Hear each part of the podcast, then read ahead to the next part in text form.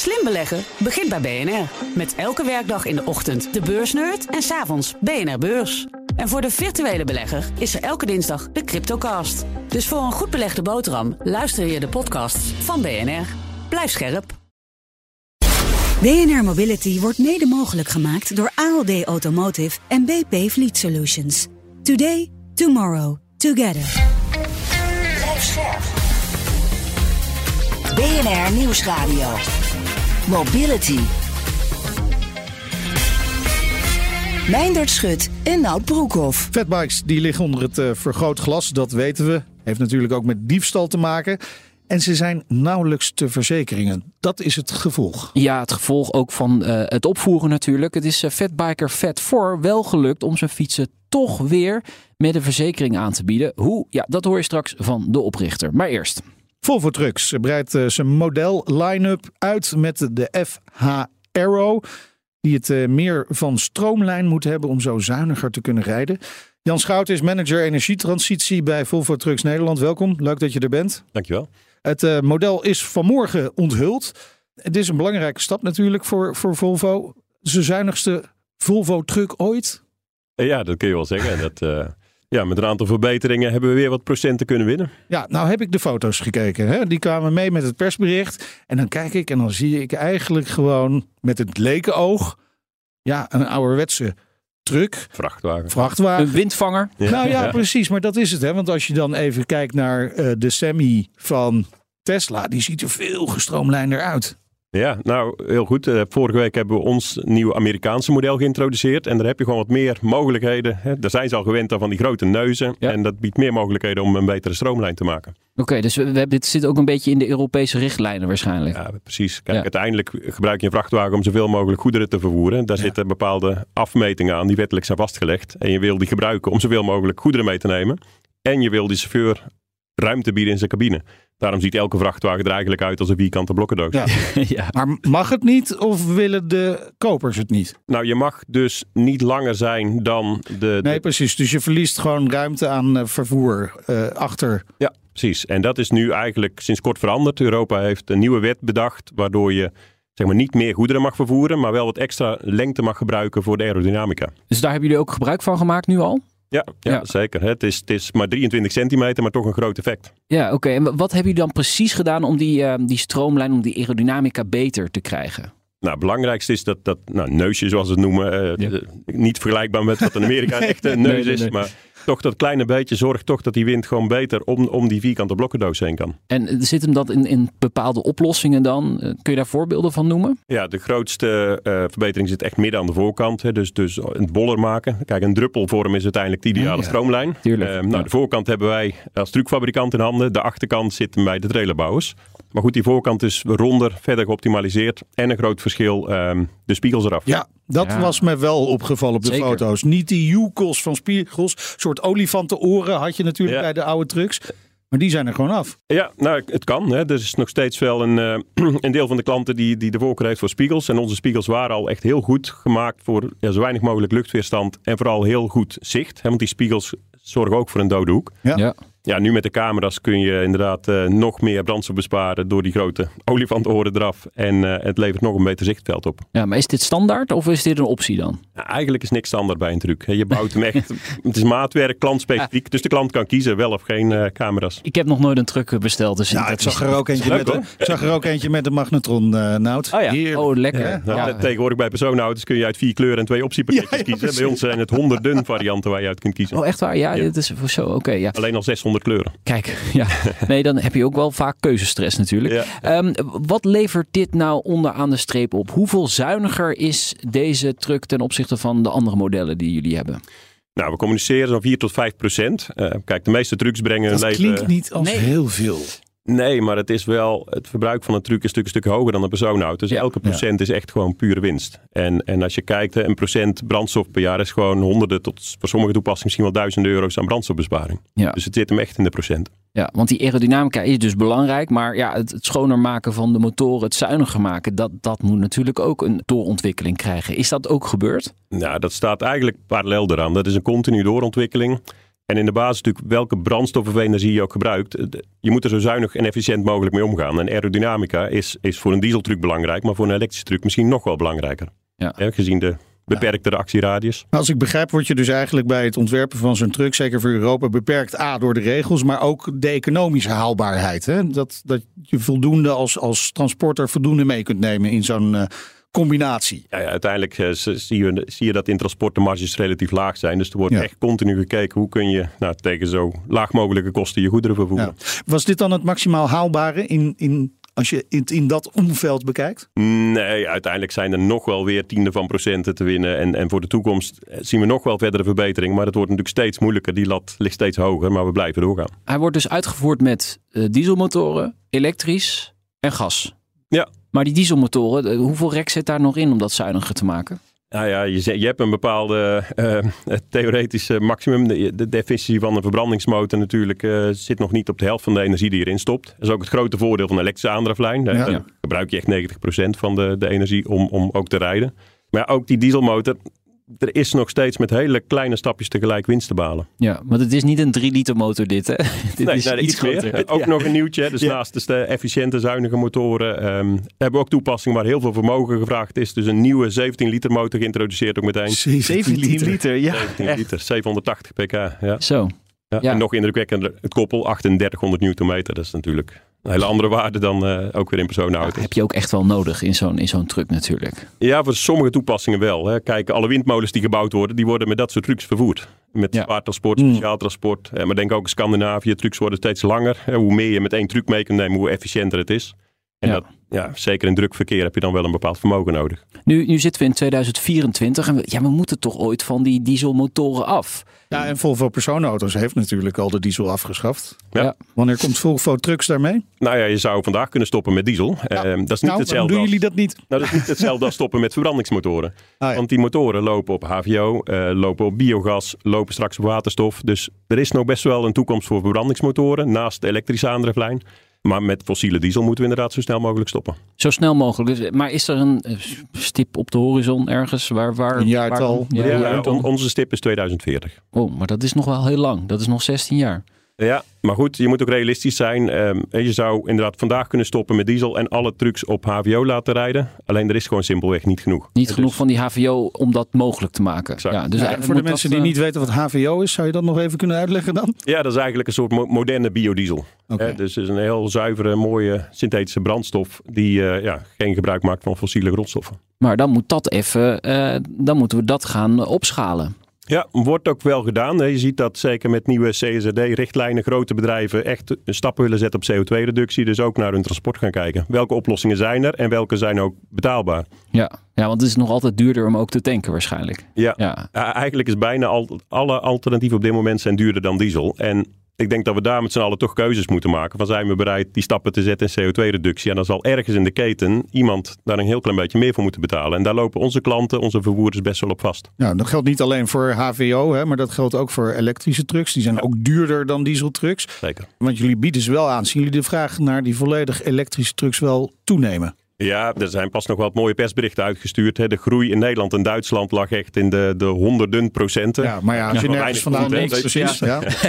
maar we zijn wel in Nederland echt koploper. Vorig jaar meer dan 400 zware trucks geregistreerd, waarvan gelukkig veel meer dan de helft uh, een Volvo was. Ja. De wil is er wel, de vraag is er, maar je, je loopt eigenlijk twee fronten of twee kanten vast. Uh, wil de opdrachtgever betalen? Ja. En als hij dat wil, dat is mooi, maar dan heb je nog het probleem laat infra. Dat zie ik echt als ja, een grote bottleneck voor de komende jaren. Ja, dat, daar is echt nog heel veel te doen. Hè? Als je kijkt van waar kun je laden met zo'n zware truck en dat er ook plek is om dat te doen. Hè? Want ja. je, bij een gewone laadpaal, dan ga je niet staan met een truck natuurlijk. Het gebeurt wel hoor. Ja. Bij de trucks ja, tussen de Tesla's en de Audi's bij de vastnet ja. Uh, toch een plekje zoeken. Is maar, niet de bedoeling. Hoe, hoe, vaak horen jullie dat dan? Hè? Dat een, een bedrijf best wel wil, maar zegt ja die aansluiting, dat gaat gewoon een groot probleem worden. Daarom doen we het gewoon nog maar even niet. Nou, als je het kaartje bekijkt van de netcongestie in Nederland, is dat natuurlijk één grote rode massa in Nederland. Ja. Dus elk bedrijf loopt vast. En we zeggen, probeer hè, op tijd je stappen te zetten, je plannen te maken, je netverzwaring aan te vragen. Maar goed, iedereen zit feitelijk met hetzelfde probleem. Eén of twee trucs lukt, maar wil je echt gaan opschalen naar vijf of tien, nou, dan hebben veel bedrijven toch een uitdaging. En de aanschafprijs, want dat is ook altijd wel een ding natuurlijk, om die investering te kunnen en te willen doen. Nou ja, die is uh, zeg maar een factor 2 tot 3 hoger dan een diesel. Uh, we hopen dat daar in de toekomst natuurlijk verbetering in kan. Naarmate we kunnen gaan opschalen in de productie van meer dan 140.000 trucks per jaar, is het nog maar een druppeltje wat we elektrisch doen. Dus daar moeten we echt nog wel uh, kijken hoe we daar meer volume kunnen krijgen. En dan gaat het in Nederland best wel goed. En zijn er een aantal andere landen waar de uitdaging nog wel een stukje groter is. Ja, is Nederland echt de belangrijkste afzetmarkt nu voor Volvo? Nederland, Duitsland en Scandinavië. Dat okay. zijn eigenlijk de koplopers. Want hoe groot is het marktaandeel elektrisch? In het totaalvolume? Ja. Uh, 1, zoveel procent. Okay. Uh, voor ons als Volvo Druk zitten we qua verkopen al rond de 10 procent. Oké. Oké. Ja. Dat laat wel zien dat Nederland echt belangrijk uh, is. Uh... Begint ergens op te lijken. Ja, ja. inderdaad. Eind maart gaat een uh, nieuw subsidiepotje aanzet open voor de aanschaf van zero-emissietrucks, dus elektrisch of waterstof. Ja, die regeling is wel nodig om dit weer wat aan te jagen, uiteraard. Ja, absoluut. Je ziet dat subsidie helpt om, om op gang te komen, om de eerste kosten um, ja, mee te helpen zeg maar, voor de vervoerders. Dus het voordeel is dat de subsidie er is. Het nadeel dat het wel iets uitgesteld is hè, door de perikelen natuurlijk in Den Haag. Zal er uh, eerst even wat stappen gezet moeten worden ja, ja, ja. voordat de subsidie weer echt door kan. Dus we hebben een paar maanden vertraging opgelopen. Dat zie je toch dat mensen daarop gaan wachten. Dus dan dempt het effect even ja, Maar dus niet alleen daarop wachten, ook op die aansluiting. Dus wat heb je aan zo'n subsidiepotje als je geen aansluiting kunt krijgen? Ja, ja klopt. Dus uh, twee trajecten. Ook daar bedoel, dat is wel duidelijk dat we daar een probleem hebben. Dus ook, ook zie je dat er wel initiatieven genomen bij, worden. Bij de instanties die uh, ja, daarvoor dus moeten zorgen. Komt subsidie ook beschikbaar voor laat infra en bijvoorbeeld oplossingen met batterijpakketten? Ja, ik begrijp wel dat er wat zagrijner is, uh, is rondom die subsidie. Hè? Want uh, ja, uh, de auto's die worden aangevraagd, de vrachtauto's die worden aangevraagd, of die ook altijd besteld worden en geleverd worden uiteindelijk, dat is maar de vraag soms. Ja, Nederland heeft het zo ingericht dat je op basis van een voorlopige ordebevestiging een subsidie uh, aanvraagt. Um, het mooie is dat je als je de subsidie krijgt, krijg je ook heel snel je geld. En voor sommigen misschien iets sneller dan verwacht. En denk ik, oh, oh, nu moet ik hem ook echt gaan kopen. Oh, ja. oh we hebben wel eens ja. wat verrassingen gehad. Ja, dus dan, dan lever je hem uiteindelijk daar niet aan. Maar gaat dat geld wel ergens anders naartoe? Wordt dat geld uiteindelijk wel ingezet voor een elektrische truck? Nee, als het geld niet gebruikt wordt en teruggestort, dan gaat het naar algemene middelen. Dus er is een groot belang dat de subsidie die uitgekeerd wordt ook echt gebruikt wordt om auto's op de weg te zetten. Is wel echt een punt van aandacht, vind ik. Ja, want anders is het gewoon een wassen neus. Als die subsidie allemaal teruggaan in algemene middelen, dan is het leuk. We hebben een groen vinkje, want we hebben subsidie aangeboden, ja. maar vervolgens wordt er iets anders mee gedaan. Ja, nee, dus daar ligt een belang voor ons en ligt ook een belang natuurlijk voor, voor RVO, voor de subsidieverstrekker. Dus het zijn ja. kleine percentages die niet gebruikt worden, gelukkig. Okay. Maar dat, ja, dat is wel belangrijk dat als je subsidie aanvraagt en krijgt, dat die hem ook gebruikt wordt.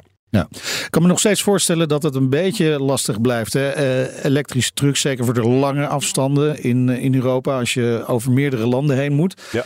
Uh, dan dan ja, klinkt waterstof vaak als een van de mogelijke oplossingen. Daar zijn jullie ook mee bezig. Ook. Hè. Ten eerste laat infra onderweg belangrijk. Ja. Natuurlijk thuis wil je opladen, maar bijvoorbeeld uh, Mylands is natuurlijk een samenwerking van een aantal truckfabrikanten. Ja, Eerste station net in Venlo geopend. Ja, en die komen met meerdere stations door heel Europa. Ja, en dan kun je toch natuurlijk met een actieradius van 300 kilometer al met één keer tussentijds laden, kun je al een dagrit doen. Hè? Dus ja. dat is het begin. Maar inderdaad, waterstof toch voor de truckindustrie ook voor de komende jaren wel een belangrijke brandstof. Ja, maar dan verbrandingswaterstof uh, of, of echt met een brandstofcel? Uh, eigenlijk allebei. Uh, het meest ideale is natuurlijk de theorie een brandstofcel, want dan ja. rij je echt elektrisch, je hebt geen uitlaatgassen, is, dat is het mooiste is wel echt een hele dure, complexe techniek. Ja. Die nog wat jaartjes doorontwikkeling nodig heeft. Dus we werken eraan achter de schermen. Maar ja, we zeggen vooral, ga er niet op, niet op wachten. We kunnen heel veel doen voordat die techniek er is. En een van die dingen is inderdaad waterstof in de verbrandingsmotor stoppen. En de aerodynamica dus verbeteren van de, van, ja, van de vrachtwagens. Uh, zeker met waterstof. Als je kijkt wat waterstof per kilo kost, is elke procent uh, die je minder nodig hebt, is echt uh, heel veel geld waard. Dankjewel, Jan Schouten, manager energietransitie bij Volvo Trucks Nederland. BNR Mobility. Elektrische fatbikes liggen flink onder vuur. Ze worden opgevoerd en veel gestolen. Ja, en daardoor zijn ze nauwelijks nog te verzekeren. Maar fatbikemaker Fat4 biedt vanaf donderdag toch een oplossing. En oprichter is uh, Pieter van Beuzenkom. Hij is hier in de studio. Welkom. Dank jullie wel. Met de fatbike gekomen natuurlijk. Zeker, zeker. Ik heb hem weer meegenomen. Ja, ja. precies. Ja, het is, het is jullie dus gelukt om als eerste fabrikant in Nederland fatbikes weer verzekerbaar te krijgen. Hoe is dat gelukt? Heel veel effort en werk. Dus uh, daarvoor Bloed, heel veel dank. Uh, ja, ja, ook heel veel dank voor uh, het team bij Vet4 en, en mensen ja, in de branche bij de verzekeraar. Het is een hele dynamische markt en we hebben het voor elkaar gekregen om een Nederlands verzekeraar achter ons te scharen die toch ziet van nou ja goed, dit is een hele goede oplossing in de hele transitie waar we mee bezig zijn qua e-bikes, verduurzaming. En het is echt een aanvulling voor het segment aan zich. Dus we zijn heel blij dat we, dat we weer een verzekering hebben vanaf donderdag. In combinatie met onze zelfontwikkelde tracker. En ja, en andere beveiligingsoplossingen. dat wilde ik zeggen. Er is vast meer nodig dan een goed gesprek met de verzekeraar om deze regeling te treffen. Ja, ja, ja e-bikes uh, uh, worden heel veel gestolen. Dat is gewoon een probleem. Ja. er zijn zelfs onderzoeken die uitwijzen dat de woningdiefstal minder wordt en dat het aantal diefstallen van e-bikes groter wordt. Ja. Gewoonweg omdat er ook geld in te verdienen is. En als je opgepakt wordt, dan, dan is de straf vrij mild. bij woninginbraak is die heel fors. Ja, en fatbikes uh, was helemaal interessant, want die werden vaak niet goed op slot gezet. Waren mee te nemen, makkelijk uit te wisselen, wisselen en qua heling weer op de markt te brengen. En wat het hele ja, interessante fenomeen is dat fatbikes minder over de grens gaan, maar vooral in de regio zelf worden verkocht. Dus ja, het is wat dat betreft een, een hele lucratieve business, ook voor de, de dief die dat niet als, als ja, hoe moet ik dat zeggen? Een hele dievenbende, maar ook de, de, de, de, de enkeling. Die kon er ook makkelijk geld mee verdienen. Ja. Dus je ziet uh, je eigen vetbike dan gewoon rondrijden hier. Uh, ja, we hebben best wel wat verhalen van mensen die op, uh, op Marktplaats weer een vetbike oh, mee oh. tegenkwamen. En met, de, met de politie hem hebben opgespoord. De oplossing is Vet for Connect. Ja. Een tracker in de fiets. Ja, ja we hebben met onze motorcontrole leverancier een tracker ontwikkeld die gekoppeld zit aan de motorcontroller. Het hele mooie of vernieuwende eigenlijk is dat als je die trekker ook vindt. Want tuurlijk, een, fiets is, uh, het is geen huis die, die je binnenste buiten hoeft te keren. Dus stel je vindt hem ook en je haalt hem uit de fiets, dan werkt de fiets niet meer. En dat is eigenlijk wel het hele mooie. Dus als dief heb je gelijk geen profijt meer van het product wat je hebt gestolen. En aangezien uh, wij in diverse componenten van onze fiets, maar ook in de motorcontroller het frame nummer hebben geregistreerd. En diverse componenten van onze fiets registreren uh, kunnen wij ook heel makkelijk achterhalen als iemand bij ons aanklopt van goh, ik wil een nieuwe motorcontroller of ik wil dit onderdeel nieuw. Dan kunnen we eigenlijk best wel makkelijk het verband leggen, hey, hmm. hier klopt iets niet. Ja, op die manier maak je eigenlijk het, uh, het hele helingsproces uh, minder interessant. Nou, is dit echt helemaal waterdicht? Ook als die trekker eruit wordt gehaald, dan blijft dat zo? Nou, er zijn natuurlijk wel loopholes te vinden, altijd met alles. En uh, ik ga natuurlijk ook niet alles op de radio nee, verklappen. Maar uh, ja, het is, het is een heel goed systeem waar wij, uh, waar wij zelf heel trots op zijn. En wat ook heel goed werkbaar is, nu al. Dus zonder die trekker hebben wij onze huidige fietsen al op die manier gebouwd. En aangezien wij ze helemaal in Nederland bouwen, alle parts registreren, precies weten wie hem heeft gebouwd, wanneer, welke badge, et cetera, et cetera, is voor ons op de support- en garantieafdeling en bij sales heel makkelijk te achterhalen ja, welke componenten zitten in die fiets en, uh, en wat hoort erin of wat hoort er niet in. Oké, maar laten we even, even doorlopen wat er gebeurt. Stel, die fiets is van mij. Ja. Ik ga ermee rondrijden. Ik ben hier bij BNR en hij wordt tijdens de uitzending wordt hij gewoon gestolen. Ja. Dan pak ik mijn app erbij en dan zie ik dus inderdaad, want ik heb hem hier eh, geïnstalleerd. Hartstikke goed. Uh, meld diefstal. Dan druk ik die knop in. Dat zal het nu niet doen, want uh, er komt een oh, SWAT-team nou. hier. Ja, dan komen ze hier met getrokken pistolen de studio in. Ja. Nee, maar wat gebeurt er dan? Nou, wat er dan gebeurt aan de achterkant, dat zie je als gebruiker niet. Maar inderdaad, je meldt hem uh, of diefstal. Wat je dan ziet, dat je de locatie van de fiets verdwijnt in jouw app. Okay. Dat doen we eigenlijk om uh, ja, piraterij van de, gebruiker zelf te voorkomen. Dat je zelf achter je fiets aan gaat. Oh ja. uh, dat is ook een eis die eigenlijk de opsporingsdiensten, maar ook de verzekeraar uh, stellen. Okay. De politie is er ook niet blij mee, want je wil eigenlijk gewoon niet dat ja, een burger met dief in aanraking komt. Nou, aan de achterkant wordt dan automatisch onze beveiligingsbedrijf ingeroepen. Dat is G4S, dat is de grootste van Nederland. Die is ook best wel bekend van, van beveiliging van bedrijfspanden, ja, woningen, ja, ja, personen. Uh, die gaan dan aan de gang met hun speciale huntingteams. Die rijden eigenlijk de hele dag, 24 uur per dag door, door Nederland heen. En die kunnen dan die fiets volgen. En dan, uh, dan, ja, dan gaan ze achter de dief aan. En dan proberen ze de fiets weer uh, ja. voor je terug te brengen. Ik kan me voorstellen dat snelheid hier wel belangrijk is. Snelheid is heel belangrijk. Dus daarom gaat het ook allemaal automatisch. Als jij hem meldt qua diefstal, dan wordt gelijk die app voor jou dus, nou ja, je kan er niks meer nee, mee. Nee, precies. Die huntingteams die gaan aan de gang. De fiets werkt dan overigens ook niet meer. Nee, dus, de dus motor wordt steuning, die valt gelijk okay. weg. Dus die dief die kan niet, uh, niet wegfietsen. Ja, die kan wel. Je kan nog gewoon op, ja. uh, op beenkracht fietsen. dat, is, dat is wel een van de unique selling points van onze fiets. Dat ja. kan best goed op deze. Maar ja, goed. Uh, Krijg je hele sterke beenspieren van. De ondersteuning werkt niet meer. En ja, de, de opsporingdiensten gaan aan de gang. Ja. De enige bruikbare is dan misschien nog de accu die erbij zit. Ja. Ja, er zijn natuurlijk altijd componenten bruikbaar. Maar je kan hem niet makkelijk doorverkopen. Nee, nee, nee oké. Okay. Is dit nou gedaan dat straks het dievengilde weet, ja, als ik er vet voor ga stelen, ja, dan, dan ben ik de Sjaak. Ja, daarom winnen wij er ook geen doekjes om. Daarom willen wij dat ook gewoon uh, out in die open hebben. we hebben ook een klein beetje gezien natuurlijk bij Van Moof. Die hebben dat ook gedaan met die uh, diefstal, uh, die hunters. Ja, nee, het is eigenlijk een heel palet van, van beveiligingsmaatregelen. En wij geloven erin dat, dat als we dat doen in samenwerking met de verzekeraar, met onze dealers, met de politie, met de gemeentes, met de overheid, dat je gewoon een systeem gaat creëren, een nieuw ecosysteem eigenlijk, waarin uh, we met z'n allen profijt kunnen hebben van die vervoersmiddelen. En wat nog wel eens, het sentiment nog wel eens leeft in de markt, dat uh, diefstal een verdienmodel was voor producenten en, en, en verkopers. Ja. Feitelijk ja, maar wij geloven er niet in. Een van onze kernwaarden is duurzaamheid. Ik blijf het maar zeggen, een fiets die je produceert is in beginsel gaan er grondstoffen, tijd en energie in. Mhm. Dat is niet duurzaam om een tweede fiets te maken. Dus wij, wij zien dat niet als verdienmodel. Nee, sterker nog, wij willen eigenlijk geen gestolen fietsen. Daarom hebben we naast die trekker, naast die opsporing, naast de verzekeraar, ook qua sloten, zijn we elke dag bezig. Hoe kunnen we nou slimmer, veiliger en, eh, en doeltreffender maken? Ja, en het is ook nodig. Want als hij niet te verzekeren is, is het lastig om hem te verkopen. Hebben jullie dat gemerkt aan die, aan die publiciteit die toch al negatief was en nog altijd is Ja. rondom de fatbikes? Ja, nee, dat, dat- merken we zeker. Ja, heeft dat wat Eh, gedaan met jullie verkoop ook? Ja, ook. En eh, ik, ik kan ook wel zeggen voor, voor al onze conculega's, zeg maar ook. Ja. We praten best wel veel met elkaar in deze tijd van wat gebeurt er nou aan de markt. Er zijn ook heel veel eh, ja, initiatiefnemers van importeurs van fatbikes die wij minder prettig vinden. Mhm. eh, die de markt wel aardig eh, verzieken. Cowboys. Eh, ja, je zou het cowboys kunnen noemen. Maar ik vind het gewoon echt niet oké als jij een fiets verkoopt die 50 km per uur gaat. Waar jij je zoontje van 16 op zet. A, vanuit de, de reseller vind ik dat heel raar. Maar ook vanuit ouders. Dus daarom geloven we eigenlijk in een eerlijk product. Wat voldoet aan de wet en regelgeving. En we hebben dus met een aantal concurrenten daar ook nauwgezet contact over. Hoe we ja, dat sentiment ook kunnen bewegen naar ja, de, de, de inzichten van wat hebben we aan dit product. Ja. Als, als, als, als vergroting van het palet aan lefs. Ja. Maar goed, met, met Nederlandse producenten of misschien zelfs Europese eh, producenten zijn jullie dus daarover in gesprek. Maar moet er dan niet ook vanuit de overheid meer regulering komen om producenten tegen te houden die niet meedoen aan dit soort eh beveiligingsmanieren? Om, Ja. om, om, om het echt Ja. eens beter te daar heb je eigenlijk eh, verschillende facetten in. Je hebt natuurlijk eh, de, de artikelen die het land inkomen of die Europa Ja. inkomen. Daar, eh, daar moet je heel goed op handhaven. Nou, wij weten achter de schermen gebeurt het ook.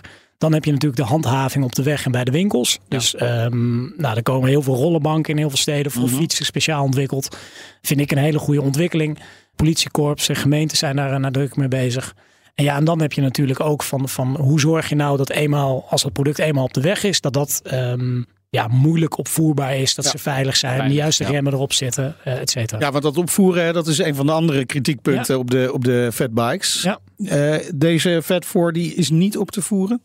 Elke fiets is om te voeren. Ehm, maar wij hebben het echt heel erg moeilijk gemaakt. Ja. Dus onze dealers die kunnen maar beperkte mate de snelheid wijzigen. Dat is een paar kilometer per uur harder. Ja. Eh, natuurlijk ook zachter. We hebben legio aan klanten die zeggen ik koop hem voor mijn zoon. Ja. En ik wil dat hij max, eh, ik noem maar wel 20 km per uur gaat. Komt echt Ja. veel voor.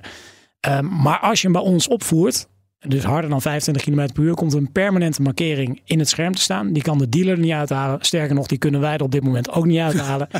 Ehm, en daarmee vervalt ook gelijk je fabrieksgarantie. Ah, ja. En de wetshandhaver op straat, die kan dat ook zien.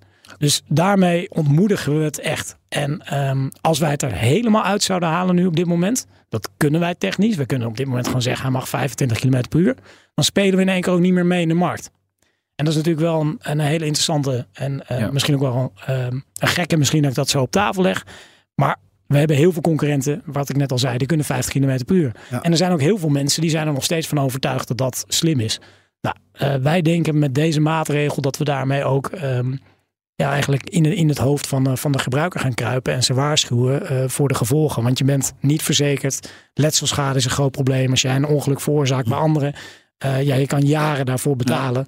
Los van alle emotionele schade die je hebt veroorzaakt. Zeker. Is dat dan misschien nog de volgende stap? Dat je met, met elkaar afspreekt dat je dat eigenlijk allemaal gaat doen? Hè, dat je een soort keurmerk krijgt. Wat Doppio zelf ook heeft, bijvoorbeeld heeft, een andere fabrikant heeft voorgesteld. Ja, ja, ja Doppio, eh, de eigenaar van Doppio, was eh, natuurlijk een paar maanden geleden bij jullie in de uitzending. Ehm, en dat is heel erg leuk dat je daar naar vraagt. Want we hebben onder andere met Doppio en ook met Brekker hebben wij nu, eh, ja, met z'n drieën zijn we er nu mee begonnen om een soort eigen keurmerk op te zetten, een soort convenant. Daarmee willen we niet zeggen dat fatbikes een aparte categorie zijn. Nee, het is nog steeds een e-bike waarbij dat een onderdeel van het segment is. Maar wel dat we nu aan het kijken zijn van hoe kunnen we nou de consument ook duidelijk maken en ook de overheid van waaraan voldoet nou in onze ogen een, een goede e-bike binnen de wet of regelgeving. Hoe produceer je, hoe importeer je die? Uh, hoe ga je om met uh, het, het, het, het, demotiveren van opvoeden, opvoeren of moeilijk Ja. maken? En wanneer is dat af? Dat convenant? Nou, we maken er eh, de grote stappen mee, dus ik denk wel dat we eerdaags eh, mee Ja. op de proppen komen. De, de vraag is natuurlijk, is het niet te laat? Het sentiment is, is zo negatief bij een groot deel van de Nederlanders, kun je wel zeggen, dat je kunt afvragen, ja, kunnen we dat sentiment nog wel omdraaien? Ja, dat, dat zou zo gesteld kunnen worden. Tegelijkertijd komen de laatste tijd ook wel eh, eh, veel positievere geluiden ehm, eh, naar buiten. Zo stond er afgelopen zaterdag in het Parool weer een heel mooi stuk over het aantal, tenminste, inhoudelijk vind ik het niet mooi, maar wel een mooi stuk over het aantal fietsongelukken in Amsterdam en welk percentage daar dan weer eh, e-bikes van is en hoe mensen er tegenover staan als ze harder dan 25 km per uur Ja. of 25 km per uur gaan. Ja, nogmaals, het is echt wel een oplossing voor mensen die hun kinderen naar school willen brengen, boodschappen willen doen, eh, eventueel de hond mee willen nemen. Wat allemaal op een normale elektrische fiets lastiger is, kan wel op een fatbike.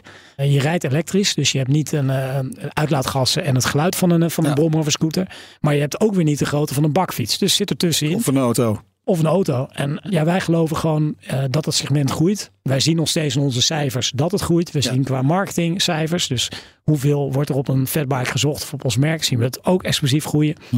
En als je kijkt naar buitenlandse steden, bijvoorbeeld een Parijs, nou, daar groeit een fatbike of, of, of een elektrische fiets explosief. Ja. Dus Ja, eh, wij dat- kijken daar- verder dan alleen Nederland. de- daar is de groei van stepjes ook explosief gegroeid ooit. En nu eh, zijn ze verboden. Ja, ja klopt, klopt. Dus, ja, ja. Nee, helemaal eens. Ja. De eh, Tweede Kamer wordt deze week ook gepraat hè, over fatbikes en de verkeersveiligheid. Dat, wordt, dat wordt misschien best wel een interessant, eh, een interessant debat voor jullie. Dat kan heel interessant worden. Eens even op de fatbike naar Den Haag misschien. Eh, ja, ja nou, om de- als de boeren te gaan protesteren. Dat, eh, Daar sterk- kun je nog wel mee tussendoor. Ja. ja, nee, dat kan ook wel. Ehm, nee, er zal zeker ook fatbike op eh, de agenda komen. En dat zal Ja. ook wel voorbij komen. Het is ook wel een, eh, een hip eh, woord natuurlijk nu. Ja. Maar wat je net al zei, eh, de stepjes. We hebben ook eh, de kleine elektrische autootjes.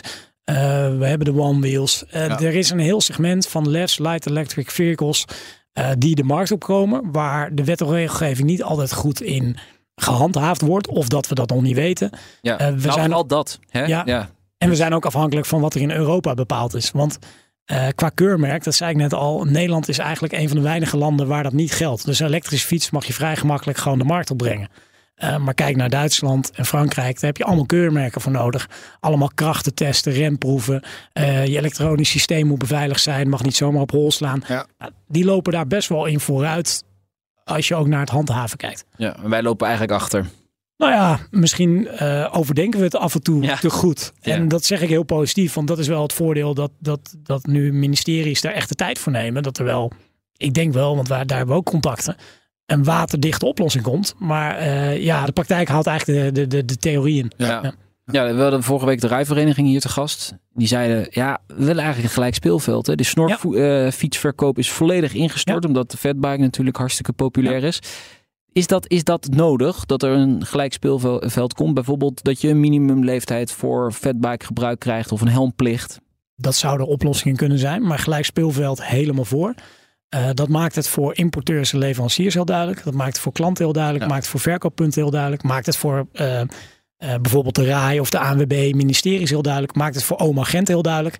Wij zien nu in de praktijk heel vaak dat er gewoon door, door agenten ook verkeerde metingen plaatsvinden. Wat ook weer tot boze burgers leidt. Ja. Ja, nee, helemaal eens. Ik weet alleen niet of daar een helmplicht of een kentekenregistratie of, of dat allemaal de juiste maatregelen zijn. Maar gelijk speelveld is gewoon heel erg nodig. Want op dit moment zie je dus in de fatbike, en dat, dat zie je eigenlijk, dat is zo explosief nu toegenomen. eh, was geen handhaving op, komt nu handhaving op, wordt verkeerd toegepast. Maar er zijn dus ook heel veel spelers die met hele goedkope, in mijn ogen ondeugelijke producten nu de markt opkomen. eh, waar wel degelijk ongelukken mee gebeuren. Als jij een kind van 14 op een fiets zet die 50 gaat. Ja, het cognitieve brein van een jongen is nog minder ver ontwikkeld. Nou, het dan- is zelfs voor oudere mensen ook eh, zeer onverstandig, denk ik. Maar goed. dat, dat ook helemaal eens. Maar, die, maar die, die spreken we met ons product nog jammer genoeg iets minder aan. Nee, Ja. Eh, maar je ziet het ook met ouderen. Ik bedoel, er Ja. zijn een, een, een, opa en oma fiets, noem ik maar even. Een Ja. beetje dat beeld voor je neemt. Die kunnen ook gewoon 30, die kunnen ook 35. Nou ja, precies. Want we hebben het net over dat gelijk speelveld. Hè? Eh, En dat gaat nu over snorfietsen en fatbikes. Maar in het begin zeg jij de hele tijd... Eigenlijk, dit is gewoon een elektrische fiets. Ja. Maar dan wil je ook gelijk speelveld met de elektrische fiets. Met, Ja. met die een normaal frame hebben, zullen we maar zeggen. Ja, en dat is ook natuurlijk de afgelopen tijd een hele leuke dialoog geweest. eh, met onder andere de verzekeraars. Van waarin leg je daar knip nou? Ja. Ik heb wel eens gekscherend gezegd. Als, als, ja, wij kunnen volgende week kunnen wij een fiets op de markt brengen. Met hetzelfde frame en hele smalle bandjes. Ja. Ja, hoe reageren jullie dan? Wat gaan jullie dan doen? En dat, dat is helemaal niet om vervelend te doen. Maar Nee, meer nee, die dialoog los te krijgen van... eh, je hebt in jouw portfolio als verzekeraar een, een, een, een economisch probleem. Want je draait verlies op dat stukje van je taart. Punt.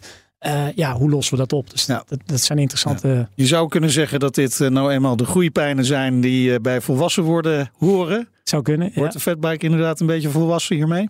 Ik denk het wel. Ook met Ik- deze verzekering die jullie ja, nu voor elkaar denk hebben? juist in de stroomversnelling. En ehm, ik ben er op de lange termijn hartstikke blij mee. We hebben lastige maanden achter de rug. En wat ik al zei, van een aantal van onze concurrenten die het ook heel netjes proberen te doen. Ook hele lastige maanden. Maar ik hoop wel dat het kaf van het koren hiermee gescheiden gaat worden. En dat het ook een oproep is, een, een stille oproep. Maar hierbij luidt ook aan de overheid van eh, kom nou even een stapje sneller met die wet en regelgeving, handhaving. Dan denk ik dat we een heel mooie oplossing hebben in, eh, ja, in de, de energietransitie en, eh, en ook gewoon op de weg. Wat kost eh Vet voor Oh ja, Connect? natuurlijk. Kost ook geld, hè? Vet voor Connect. Ja, het kost ook geld. Het is niet goedkoop. Eh, we hebben verschillende abonnementssystemen. Dus je schaft een app aan. Die begint bij één jaar voor 100 euro per jaar. Daar zit ook gelijk die hunting service achter. Ehm, dus eh, ja, dat pakken wij als vet voor op ons. Eh, als je de verzekering afsluit, dan, eh, dan komt de verzekering erbij. Dat verschilt per je postcode. Mm. En de hardware van eh, de trekker, die hebben we op dit moment nog niet standaard in de fiets. Want er zijn ook mensen die gewoon zeggen, ik gebruik hem op platteland, ik heb dat helemaal niet nodig. We gaan kijken hoe dit nu landt. Maar straks, nou, hij zou er in theorie natuurlijk wel vast in kunnen. Ja. Maar de hardware kost 89 euro inclusief inbouw. Oké. En vanaf donderdag beschikbaar. Vanaf donderdag is via onze dealers is de verzekering aan te vragen. Evenals de trekker, eh, die is daar in te bouwen. En de app kan je online kopen en het abonnement bij ons op de website afsluiten. En Meijnerd gaat deze week rijden. Ja, Nou, ben benieuwd. Precies. Ook op een Fatbike. Ja, ik ben ook benieuwd. Zijn daar foto's benieuwd. van? Ja. komen, komen, komen vanzelf. Dankjewel. Pieter van Buizenkom, oprichter van Fat4. Dit was BNR Mobility. Terugluisteren kan via onze site, via onze app. Moet je zeker downloaden of een podcastplatform naar keuze. En vergeet je vooral niet te abonneren. Heb je nieuws of andere verhalen voor ons? Dan mail je naar mobility.bnr.nl. Ik ben Meijnerd Schut. Ik ben Oud Broekhoff. Tot volgende week. Doei. BNR Mobility wordt mede mogelijk gemaakt door BP Fleet Solutions en ALD Automotive. ALD Automotive. Ready to move you. BNR Headlines. De hele dag binnen- en buitenlandse politiek. In Nederland hebben we geen munitiefabrieken. De hele dag economie. vijf dagen in de week bezorgen. Dat kan niet uit. De hele dag technologie. Amerikanen weer op de maan. Heb je eigenlijk geen tijd, maar wil je toch op de hoogte blijven? BNR Headlines. Het laatste nieuws, maar dan in het kort. Ga naar je podcast-app en abonneer je op BNR Headlines.